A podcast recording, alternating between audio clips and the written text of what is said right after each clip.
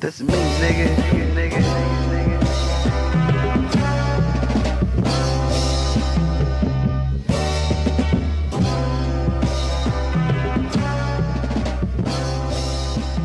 Let's get it. You are now rocking with the supercalifragilistic dope shit. Your favorite podcaster's favorite podcast, featuring on the verge artists, established influencers, and people from all walks of life doing dope shit. With your host, Emiliano Style. What is your writer's process? Because right now, you wrote for um, Daytime Divas. Daytime Divas, and now you're working on now Step writing Up. Step Up. So I guess it's a two part question. One is what is your writer writing process, and then two, just give me like an insight of what goes on in the writers' room because I feel like a lot of people don't know. Yeah.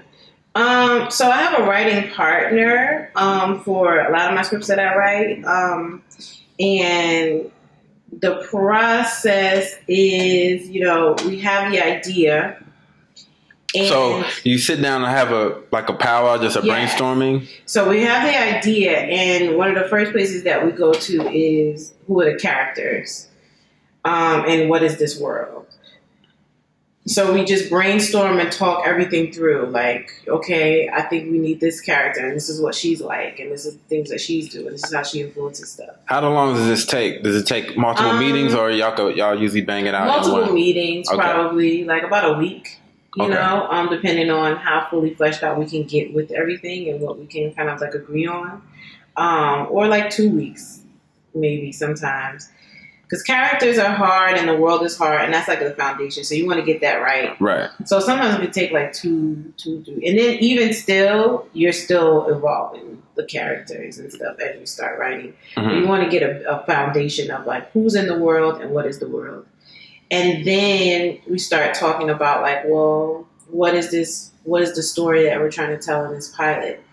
And so we just another round of like talks about like, well, now that we know our characters, well, like she's gonna do this, and you know, then we're gonna create this challenge for her here with this person, and we just talk about like what are the different like machinations that this whole thing can go through to get us to where we want to be.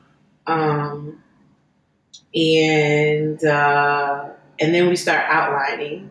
And our outlining process has been greatly enhanced by having been in a writer's room and looking at how they outline things, Mhm. just even the organization of it and the detail of it.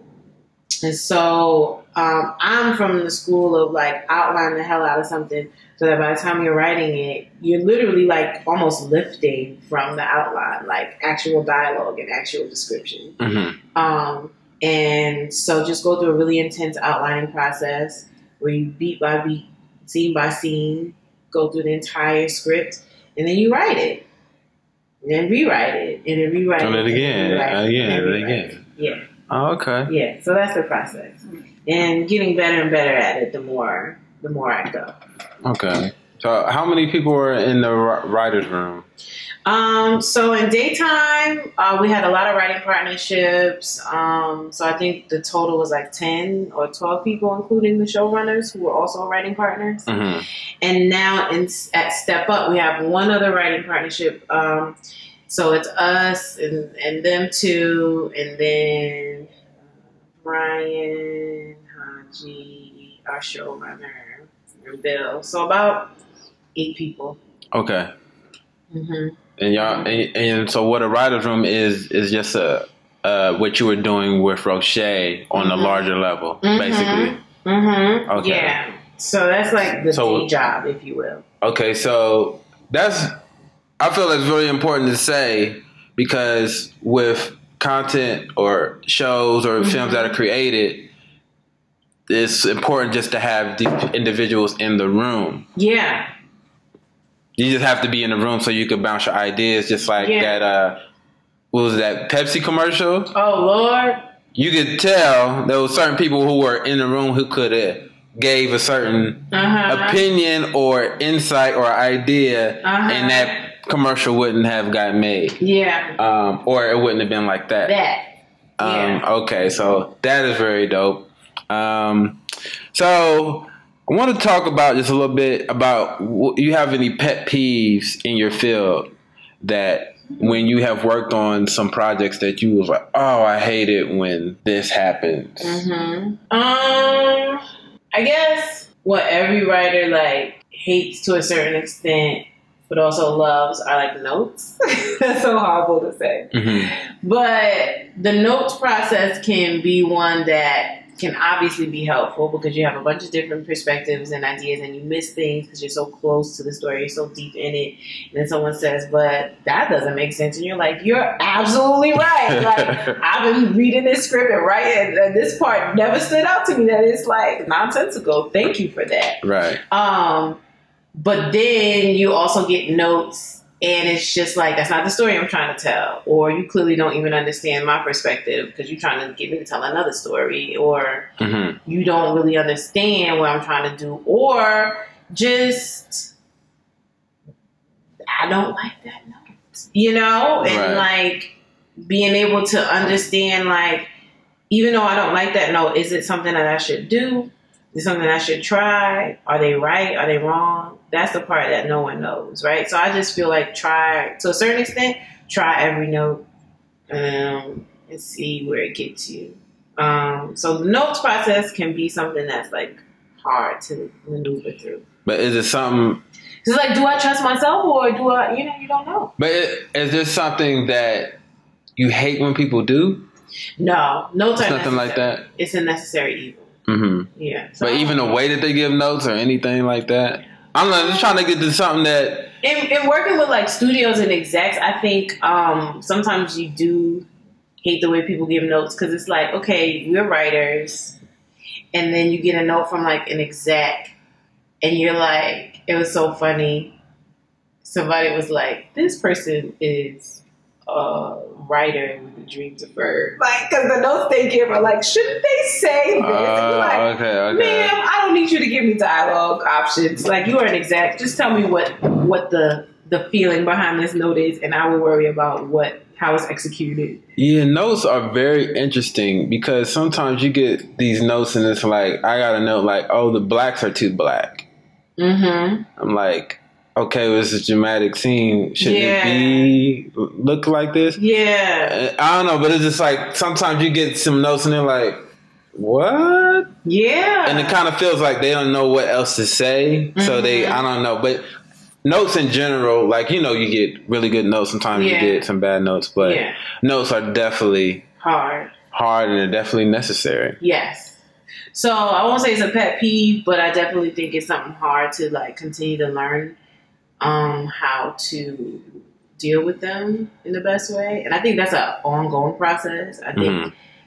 as long as you're a writer or a creative and you're at the point where you're going out for feedback, it's always going to be hard to say, is this right what they're saying?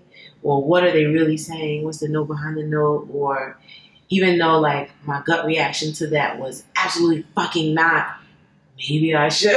you know, right? like, yeah, yeah. you don't know. It, opens you up to that per- perspective. What, what are what are some um, aside from being a good writer? Would you say are some characteristics that writers should definitely have? Um, they should like to read. Mm. Um, I don't think writers have to like to write. I Mm. think writers, a lot of writers like to have written. And I think it's a misconception that writers like wake up every morning and are like, I'm ready to write.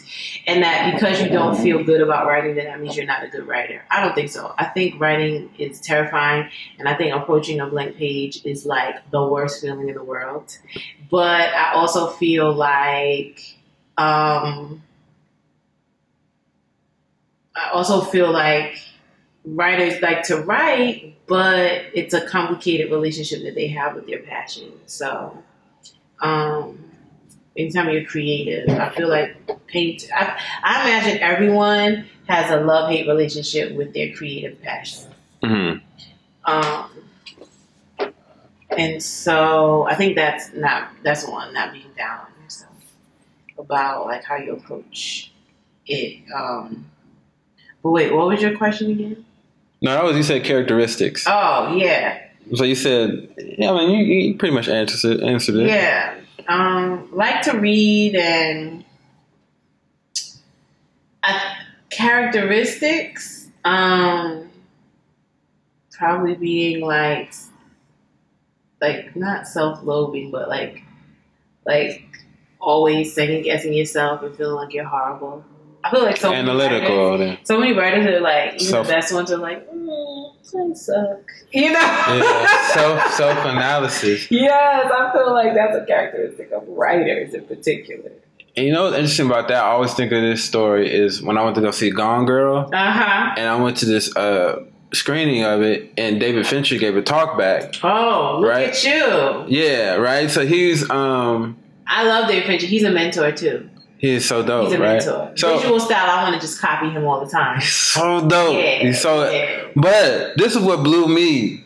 This is what blew my mind. He was like, "Yo, uh, I'm paraphrasing. He didn't say Uh-huh. yo, but uh, he was saying that uh, he was uh, scrolling through the channels Uh huh. and he came across Fight Club, Mm-hmm. and he said he was watching Fight Club and he was like." It would to him. It was like looking at an old picture when he was wearing uh, out, out of outdated clothing. Yeah. And this is Fight Club. This is like I've heard this. I've heard this. okay, you heard that he feels that way about Fight Club. So I was like, oh my god! Like I watched that movie so many times, and like Yeah. when it came out, and I was like so young and, and whatever. And then he said he was watching Gone Girl Mm-hmm. at that screening, and he was like, hmm. He was like, did we need to use that shot of him driving up to the garage? Mm-hmm. And he was like, even still, like after I just we all just watched it, it was like, oh, this is incredible. And he was still like critiquing his stuff and like, oh, I was cringing and squirming in my seat. I'm like, Yeah. what? Yeah. But maybe that's like a, a characteristic that artists should just have in general, just having that writers or film or I, directors. I heard or- like I think it was Steven Spielberg. I could be wrong. That he he sometimes still throws up like oh before a shoot. he's about to shoot. Yeah. I'm like, what are you scared of? Like- Yeah, I heard that same like, thing. what- To that point, you know, like I get it. You know, you're passionate, so there's always just like trepidation, Mhm. right? But to the point where you're like violently ill, like you are Steven Spielberg, it will be okay. Like nothing you do is going to be horrible. Yeah, that's so interesting because we see Steven Spielberg, but he look in the mirror like, I'm Steven Spielberg. Yeah. This is who I've been. And Yeah. you know, and we looking like, no, you're Steven Spielberg. exactly. Yeah. So I, I definitely feel that way. Okay, we're getting to the end of this. I'll have to break this up into two parts. I was just thinking that me and my long uh, VMA story. No, it's all good. I'm all good. People will listen. Um, all right. Uh, do you have a experience that you could share that really helped mold your like motivation to be like a storyteller? Was there like a tipping point of some of some sort, or was it just like a progressive, gradual thing? I don't know if it's like quite what you're looking for, but a definite like Well, thing that happened that made me change, maybe change my mind about certain things. okay. Um, when I was at USC, like my initial kind of like goal in coming to USC was like, okay, I was trying to get into filmmaking and storytelling, and film school seemed to be one of the best ways that made sense for me because I knew that there was a lot I didn't know. Even though I kind of sort of worked in production by be- working in television marketing and event marketing, um, I knew there was like a lot about just like writing and like how real sets work that I just didn't know. So that's why film school is important. hmm And as a marketer, I had already been like producing things to a certain extent, right? So I'm like, I'm already kind of a producer. So I know that that's something that I want to do because I, from what I understood, producing was like kind of the overall kind of overseeing of a project. And so I'm like, okay, that puts me in a position where I'm like the boss of the whole thing. Like that's what I need to do. hmm I'm bossy. And um, someone who needs to understand how all aspects of something like is coming together. So, all right, I'm gonna be a producer. And then I knew I always loved writing. So I said, I'm gonna write too. I'm gonna be a writer, producer. Came to film school, was was in that first class and I'm writing scripts and stuff and getting better. People are like, "You're a really good writer," and I'm like, "Cool." So I'm gonna do this writing thing, and then instantaneously, you know, I'm producing stuff, and everybody's like, "Can Tammy produce it?" And I'm like, "This is easy. All I'm doing is calling people and emailing stuff and organizing stuff. Like that's what women do. That's why so many producers are women." so, and then like you when you're in film school, That's a very good point. yeah, Yeah. we, that's what they told us. And they were like, most most producers, most successful producers are women because they know how to organize shit, Yes. shit done. And so in film school, you realize that there's lots of men, and men don't know how to do things. So they're like, you'll like make sure that I have a location and like call and find locations for me, and that's like golden sometimes. So like when there were people in classes that are like, I like to produce, and people are like, can you produce this for me? You know. So people were like, yes, Timmy, you're a producer. Produce my shit. I love you. So I'm like, yes, I'm a producer. And so directing was something that I was like, of course I'll direct because I'll just end up doing it. And it wasn't really dawning on me that like people come to film school just to direct. Like hmm like people even call it like, oh, what program are you in at USC? The directing program? That's what they call my program. They don't call it the production program. They just call it the program that makes you a director. Right? Oh, okay. And then I'm like around all these like young white guys, and like their their heroes are like Fincher and like Apatow and like all the like white male directors, right? They want to be them in some way, shape, or form. And so they're like zoned in on directing. And I was like, I'm good. Like I need to learn all aspects of filmmaking and I will eventually direct. And then I remember I wasn't going to direct my project, my, one of my last projects in my first semester. And my te- my professor was like, the same one who like gave me that compliment, like hmm, you're a good writer, you need to work on whatever. He was like, you you should direct your project because directing will become increasingly hard to do in this program. The opportunities are going to get smaller and smaller, and you should direct as much as you possibly can. And so I was like, okay, okay, I will. And then there was another class I was taking that same semester. It was like directing fundamentals. And you like took scenes from like popular films and you directed them and shot them. oh, is that the one Which one? that I have No, thought it of? was, Oh, it was a okay. class like that though. Oh, okay. It was like the intro type. Got it. And I was directing this scene from like uh not Donnie Brasco, but um the other film. I think it was Goodfellas. And so um you have to go through they teach you everything. So they teach you about the casting process and all the audition process and all of that. So I cast the scene and then they're like, and then you have to rehearse with the actors. They take you that. So I'm Hmm. like, okay, schedule rehearsal with my actors. Had two people in the scene. So the I'm waiting downstairs in the courtyard, and the girl arrives first, and we're sitting waiting for the guy to come, and just shooting the shit with the girl, and out of nowhere, the girl says, "You're a black female director. That is amazing. You are just amazing, and I'm so proud of you." What? And I was like, why did she say that to me? It was like the weirdest thing ever. And she literally like looked at me. We were sitting next to each other.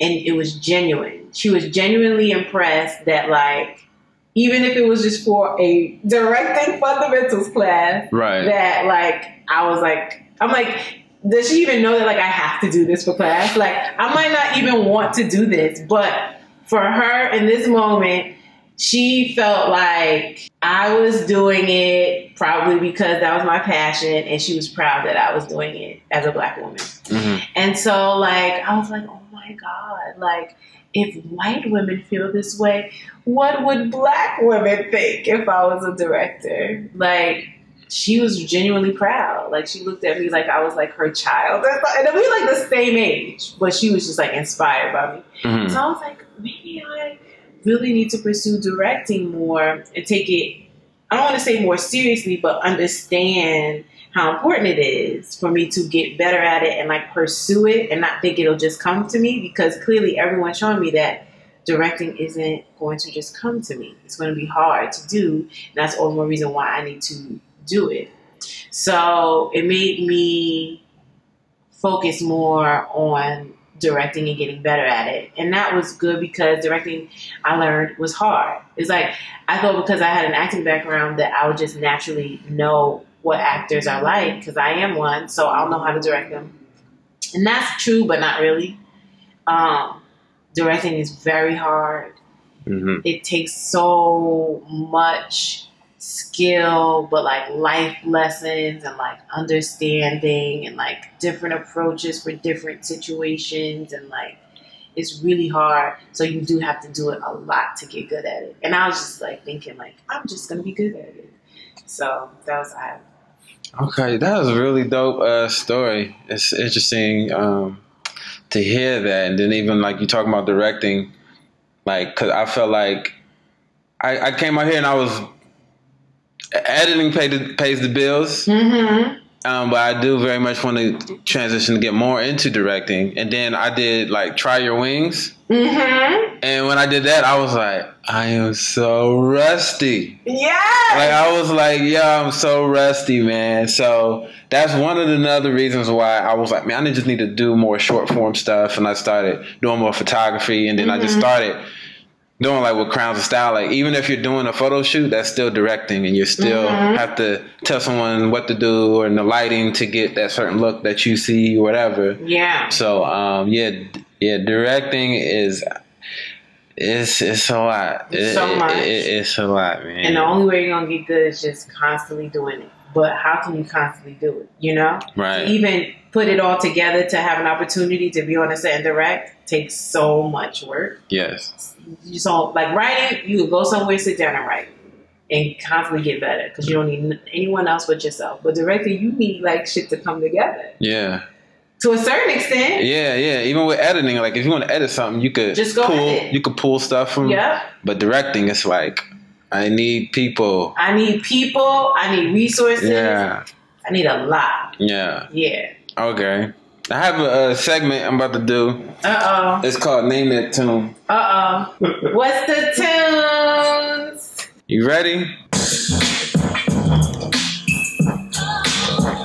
Sugar Hill, Nas and AZ. Okay. There it is. It was just Right. AZ though. Oh, AZ, that's right. It's too easy. It is. That was very easy. Well, Miss Jones, if I want to get real technical. yeah, yeah, yeah. Yeah. Come on, Emil. Okay, okay, What the okay. hell? I was cause My favorite songs. Is one of isn't everyone's favorite song. Like if you grew up in the nineties, like when that came out. No, not because because everybody wasn't. No, that that was a smash hit, right? I again, I will say yes, but I'm from New York. Yeah, I don't know what was going on in Texas with this song. They was they was rocking it. Right. They was rocking Okay. it. But I don't know. So that was very easy. That was it. That was it. Oh my god. Would god! you want another one? That was I thought it was like a bunch of songs. Nah, it was just super one. easy. It was just one song. that was super easy. Okay. Um. It's okay. All right. Uh, let me play this one. Oh god. I think I actually think you would get it though.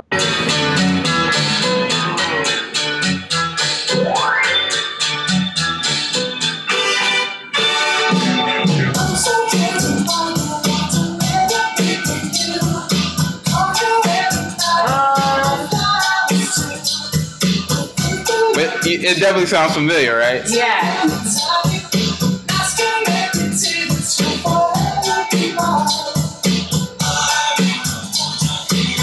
I don't know this one. That's Color Me Badd. No. That's Color Me Badd. I, that All for love. That, that. Huh? Oh. For real? No. Man, you stumped me, Emil. Color Me Badd. Color Me Badd. That's what I was gonna play first, and I was like, nah, this is gonna be too hard. That was really hard. I was like, she might get it. Ninety. That was on their only their first album. I want to sex you up album, and that was like one of their singles. Like, I don't know that. But you never heard that one ever, cause that was one of the singles. It sounds vaguely. You know what it sounds like a little bit? Hmm. I'm probably totally wrong. Hey Little Walter by Tony Tony Tony. Hey. I mean, I feel like they. So I'm, yeah, something about it. yeah, I feel like music in the late '80s, early '90s kind of had that same kind of tone. Yeah. It was all like the same kind of tone. But Oh, I'm sorry, Emil. Did I disappoint you? no, it wasn't disappointing. That, that's not like a. That's why it's like name that tune. It's, like music trivia. It's not. That that AZ one, I'm like, come on. I literally listen to that song like once every couple of months. For real? Yes. Yeah, And my favorite AZ song is "Life's a Bitch and Then You Die." Oh, that's why he was like Nas Nah. and AZ. Yeah. Like Nas and AZ. Yeah, AZ is the man. What other music are you listening to now? Um, into Anderson .Paak a lot. Love Anderson Baby, Paak. there's room He's so good. Yeah. That's my song. Uh, That's like- I, I started listening to Venice after I got hooked on Malibu. I went back and listened to Venice. I did the same thing. So, and I like Venice. Venice got some hits. He's dope. Um, Kehlani, you know, I, Mm. Kehlani's somebody that made me feel old because I'm like, Kehlani is out here for the 20 somethings and the teens, you know, because Mhm. there's such a youthful energy in her music. Yes. Um, and she's so young and like fresh.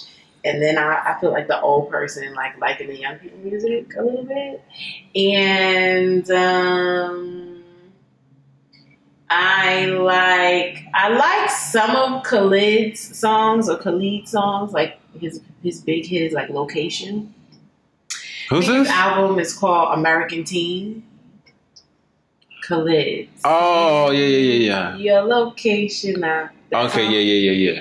He's another one that's like for the teens and the young people, but Mhm. I like it a lot. Um, I like some of D.R.A.M.'s music, but he's a little too funny for me. I love Big Baby D.R.A.M., man. I, I like him. I love his music because I feel like if I feel like he's what if, like if Biz Markie could really sing, yeah, that's the type of music that he would make. If Biz Markie and ODB together hmm and they he could really like because he could sing, like, he could really sing. I feel like that's what the type of music he would Yeah. make. I also He's too love. funny for you. He's too funny for me. Every time I get into a song, he say something funny, and I'll just be like, "You done took me out with this joke, man. I ain't messing with you." Uh, I also love right now SZA. Oh yeah. Uh, her music is uh, really, really unique, and I love the sound of it. Um, Okay. What did you listen to on the way over here? Was it radio or you was talking? You don't remember? I'm gonna look it up right now. It's on iTunes. I did listen to something though on the way here. My friend sent. My friend sent. My friend and, and, and I, another friend, uh, YouTube clip of Bill Maher and Cornel West. I guess it was last night. Oh really? had it, so I listened. That's something I was kind of gonna ask you They later. talking about Hillary and I was just like, it's exhausting. Yeah. But Cornel is like somebody, it's like I have this relationship with people within the last name West that's like, I love y'all, but y'all like constantly disappoint me. So Kanye and then Cornel. He disappointed you? Yeah, Cornel disappointed me in his like vicious attacks of like Obama. Oh yeah, yeah, yeah, yeah. throughout this last his last you know um just basically throughout his whole presidency and then the hillary issue like basically the clip i was listening to bill maher was saying you you came on the show and said that like hillary and trump were both horrible candidates and i need you to acknowledge the fact that hillary is light years ahead and better than trump and so he just kept trying to nail Cornel to the cross with that. And like Cornel was still like kind of like dodging and moving around like his words. He's just still trying to justify. still trying to justify that like Yeah. Hillary is a bad person and like would have been a bad leader. And they're like, you can feel that way, but just still say she would have been better than Trump. And Yeah. like he wasn't admitting that, so that was frustrating. But the, oh, I was listening to like an old song. I'm kind of embarrassed. It was hot. It was Hot Tottie by Usher and Jay-Z. oh, but that song that go hard though. I do love that song. That's a dope song. Yeah, listen to that. I have an interesting. I, just in general, I feel like it's kind of mm, kind of complicated when I think of intellectuals Mm-hmm. or black intellectuals in, in particular because, or just when I read anything Mm-hmm. or hear anyone speak, like I feel like I don't, I shouldn't always agree with you. Like I don't think Oh, that I should, but I still want to be able to uh, understand your perspective in in a, in a consistent manner. Mm-hmm. Uh, I- is that making sense? I'm trying to. Yeah. I think that No, because I, I mean, I think that's the goal to understand where people come from, but not necessarily always agree with their perspective. right. Like universal human goal. Yeah, it's like I'm gonna agree with everyone. yeah, 'cause it's like if I was like, you know what I'm saying? I'm I'm going to um. I'm gonna stop editing Mm-hmm. and I'm gonna become a hula hoop champion. Mm-hmm. And people like, that's what? No, it's, it's like, hold on, that's inconsistent. Mm-hmm. So I feel like sometimes it's like, and then sometimes with the intellectuals, I feel like they they know so many words and they speak so flowery and grandiose, Mm-hmm. and it's like you you could hide stuff in that. Yeah. Yeah. You can hide a lot. Even with Michael Eric Dyson, I feel like oh yeah. does it too. Like he Yeah. just gets to talking, then he end up quoting Biggie yeah. out of the blue, and then he come Uh-huh. back. He's like, 'cause, like you know, like Tupac said. He said, he said, keep your head up and I da, da, always had a problem with Michael Eric Dyson. yeah, man.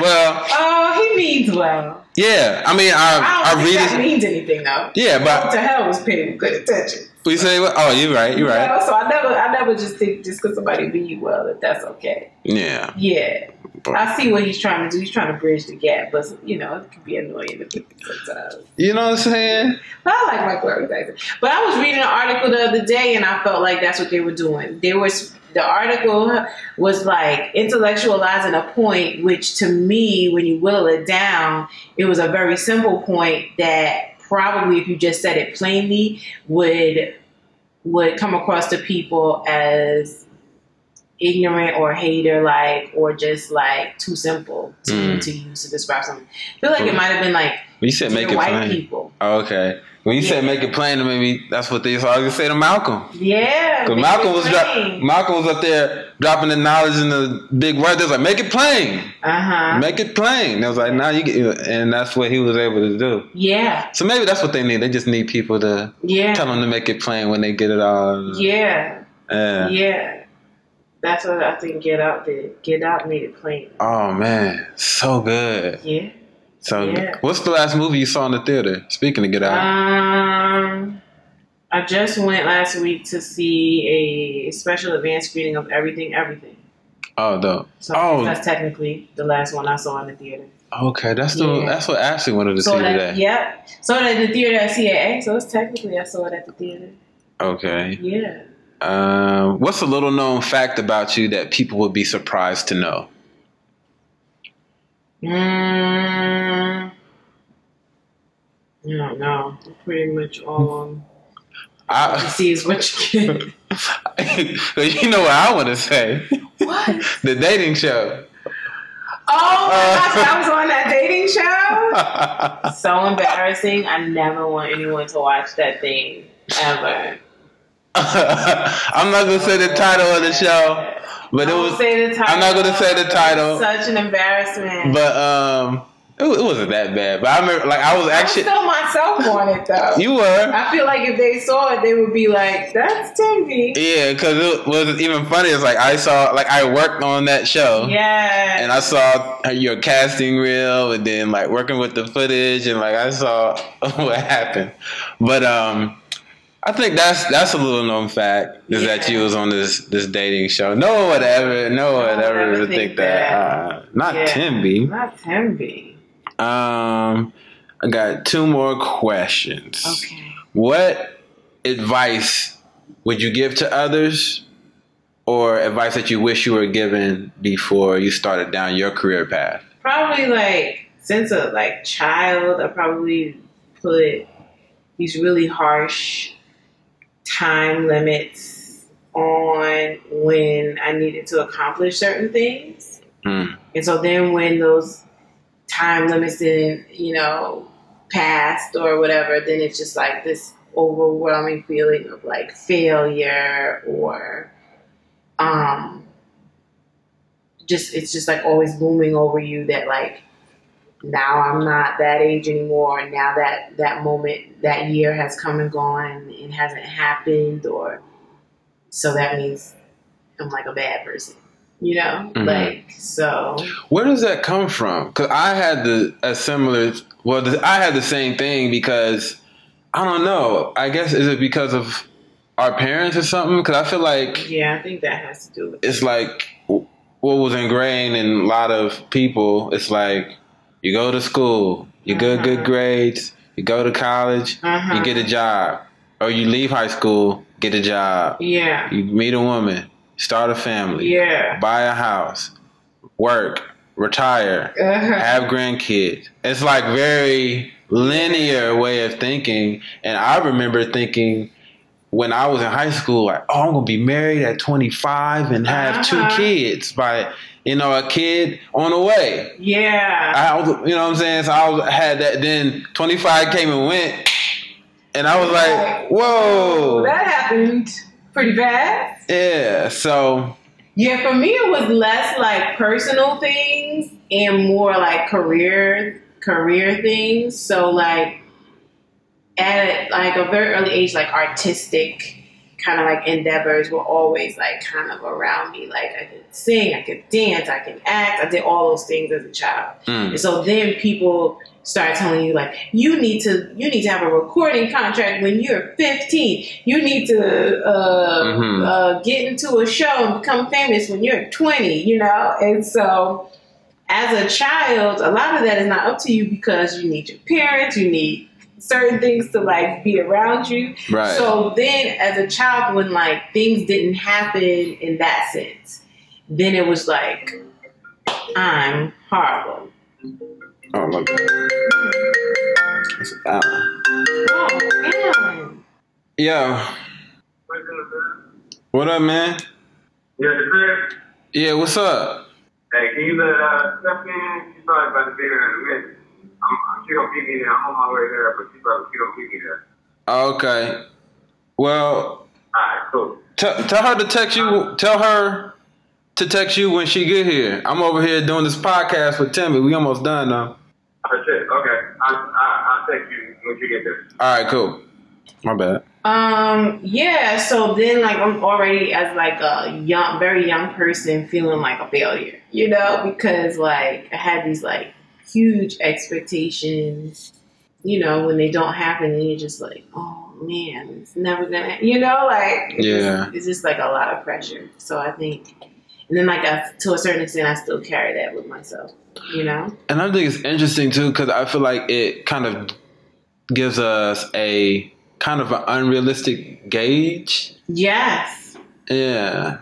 Yeah. Okay. So I love reading those little things that you see on social media when they like kind of outline when really important figures in history first got their hit their stride, Yeah. and you find out that like you know Oprah didn't really start popping until she was like at least thirty, you know, which for many people is old, you know, Right. Um, and all these other people were like some of the some of the greatest actors of our time their first big role or only role that they ever had up until a certain extent was like 40 years old, 44 years old. Yeah. And you're like, but they got started that late and they've been in a 100 movies and they've gotten five Oscar nominations. Yeah. And yeah, they started when they were 40. They had 10 careers before this one. Yeah. And so I'm always a little envious of like young people when I see young people getting started out like 16 years old and 20 years old.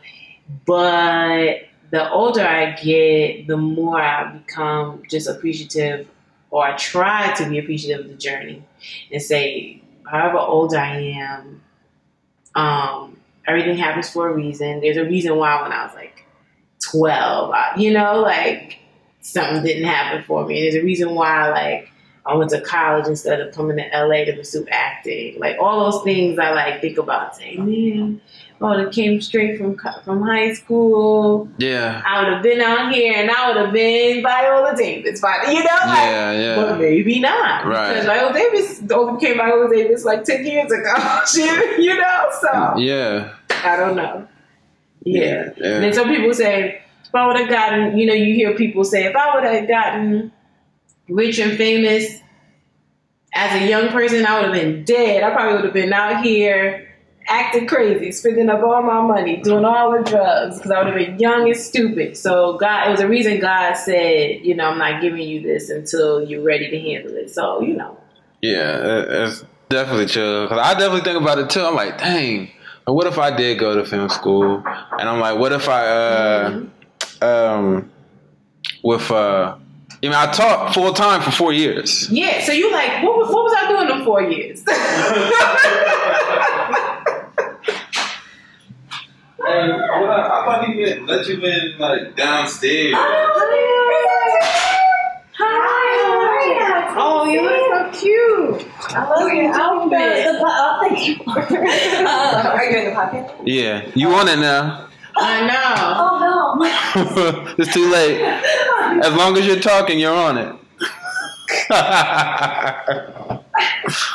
All right. So the last question before Mm-hmm.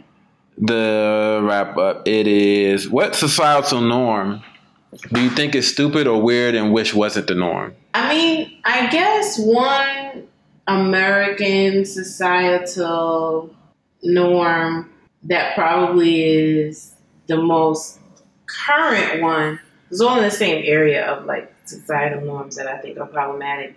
And it has to do with like American, like, the, the the American way of like expressing yourself, whether it's like beauty wise or like appearance wise or something like that. And so I guess uh the evolution of like what is beautiful that has become a societal norm. And part of that is like Eurocentric way like ideals of beauty. Um so I wish that wasn't the norm because um on one hand, it's like this historic norm of like the more white you look, then the more beautiful you are. But now it's also evolved into the more perfect you look, the more beautiful you are. Mhm. So those two things are um, representative of a larger issue of like American beauty standards, which I think have always probably been a little problematic yes, they have. Yeah. from corset wearing. You know, it's like, um, that's unhealthy. Like, Right. and that's a long time ago. Y'all were doing that to women. Mhm. So I think every step of the way, women in particular have had these like really harsh standards and expectations, appearance wise, and some of it I love. Like I love how I was raised. Um, in a- amongst black women who were like, how you look is important, right? I think that's important. So I, I love looking nice. I love dressing up. I love doing my hair, my makeup, and wearing nice clothes. Um, and I think it's important to instill that into your kids, especially like black folks. Black folks love looking nice. They Mhm. love looking Sunday sharp. They love adorning themselves with colors. Yo, I was literally having this conversation because I'm doing research for this show in Africa, Yeah, and it's it, you look in Africa. if It's right you if you look at even like old like hundreds of years ago, Yep. how elaborate and loud the colors are, and then we look at people crazy when they walk down Crenshaw and have a red have red hair or pink hair. I was like, yo, that is actually African Yeah. Tradition. Like Yeah. even the um the jewelry and the piercings and and the hair and the elaborate braids and the hairstyles like that. It goes like literally centuries back. Like Yeah. that's what we want. where We're on. Yeah. And um, so all it is now, you put us in a different country, speak a different language, but we still got that Mhm. that rhythm in our roots. You know, it's Yeah. still there. And then so it's like it is of African descent that we are flashy and elaborate and loud. Yeah. Yeah. I love that. I Have no problem with that. Yeah. Showing out, I think that you should. I think you should when you walk outside and people look at you, that's a good thing. What CeeLo say? He said, uh, I'm on stage every time I walk out the house, so I might as well get them to something to talk about. Exactly. So I'm I'm here for that. Yeah. But what I'm not here for is people thinking that, you know, you have to have lighter skin or wavier hair or lighter eyes or whatever Eurocentric kind of like attributes to be beautiful. and I'm not here for now. With we're in the what will I call it? We're in the phase of filtering, right? Where like looking close to your natural state is thought of as like unattractive. And Mhm. so I hate that because I do love, like, I have a love hate relationship with beauty because I do love, like, how people are able to, like, enhance certain aspects of themselves. And I'm all for it. Like, if somebody wants to fix something on themselves that's always bothered, you've had small breasts and you want to get breast implants, why not? Or whatever the issue is. But I just think that, like, um, you have to be honest with yourself and with others about like how far you want to go to like and why you're doing certain things because then everyone younger people look and then they feel like you know they're not as good looking or they need to change certain things about themselves and i think that's a slippery slope you get to a very dangerous point It is, especially considering that what you brought up was an excellent point. I feel like I'm just piggybacking on all your points, that's fine but it's like I feel that the mo- motiv- motivation to do something is the most important part. Mhm. Uh, one thing as a as a teacher is I learned I, I became so much more patient Mhm. and understanding because when you're dealing with students, you're not dealing with expendable commodities. If they're acting a certain way or being a certain way, you have to figure out a way to still reach them and teach them or whatever. You can't just be like, oh, this kid is reading on the third grade reading level and, and they're in 12th grade. Throw them in the trash. Yeah. You can't do that. You have to figure out, okay, Yeah. what is their motivation behind wanting doing that? Okay, why do you want to sell drugs? Why do you want to uh, be a doctor or whatever it is? It's like, what is the motivation? It's like, okay, you want to get something fixed on your body. Okay, but, but why? Yeah. You know what I'm saying? But you have to be truthful and honest about the motivation Why? of why. yeah You know what I'm saying? and sometimes you don't reach that point until you're well into adulthood Mhm. Like people always say, like my friends and I, my girlfriends and I, we always ask ourselves, so if you have a daughter and she wants to get a nose job, what or she wants to get breast implants, what will you say? And then we all sit around and think about it. That's Like- y'all talk about that. That's that's really I mean, dope. how can we not? Yeah, that's really dope. How dope. can we not? Because we more than likely will, it will come up. Yeah. you know? Um uh, you know like you just never know. And so uh i think the consensus with me and my friends are most people say they want to change something i would say like they come to me and they're 16 or they're 18 say oh my 18th birthday or for graduation can i get a nose job or something right Mhm. think most of us will say, think about it more. And when you when you get grown or like 21 or whatever, if you still want to do it, then you do it yourself. But I don't want to do pay to do it, or I don't want to be a part of doing it. But when you become an adult and you're at a place where you can like really kind of make that decision yourself. You're more mature. Yeah. You went through some yeah, stuff. more mature, you went through some things, and if it still is important to you, then maybe I'll help you do it, or you can do it, or I'll give my blessing to do it. But it may not still be important to you once you get older. Have you seen Passing Strange? Yes. You just made me think of that just in as far as like the decision making process. because Mhm. I remember when I, I saw it, and then it's that part. Spoiler alert! Mm-hmm. And every and it became like he went to uh where was he I living? remember it He- but he was like living in Amsterdam or something like that, and he had left home. And his family's like, "Yo, what's good? When you coming back home?" He's like, "I'm going on. I'm an artist. I'm a musician. This, that, and the 3rd So then he's like with all these like in the indie, independent progressive minds thinking they're rocking out and making all this music and stuff. And then the holidays come around and he's like yeah man we're not gonna celebrate the holidays and da da da da da. It's like oh I'm I'm going back doing with my fam and doing this and that and the third. It's like no really? You're gonna and then then he uh was like talking to them about like really stuff serious, and then all the stuff that he rebelled against, and he came to this realization that all the decisions he made, mm-hmm. I mean, it was off of a decision. I mean, all of the experiences that came were all of a over a decision that he made when he was a teenager. Yeah. and then now he was still in this rebellious, like an extended rebellious Yeah, state. yeah. Just so 'cause. just because and he's like, oh well, what? Who am I? What am I doing here? Who am I really? And, and this and the third. So Yeah. so telling a six, well, a sixteen year old like, yo, really think about this, and then probably they won't do it, or they'll be more informed about themselves exactly. about all that. Because Exactly. that's really it. Because I feel like you're. I'm not the most biologically savvy mm-hmm. person or knowledgeable, but your body is still changing and growing. Like Yeah. you know, so it's like you could change your note and may ended up how you wanted it to be. Exactly. It may change. You know, like your body may change in a way where you didn't have to pay for. it. Yeah. Because you still growing. Yeah, you your know? metabolism may have Yeah. Or more slowed important, down or whatever. Your mind will Yeah. change in a way where you look at your nose or you look at your face or you look at your body and you say, well, well that's fine now. hmm It's not that big a deal now.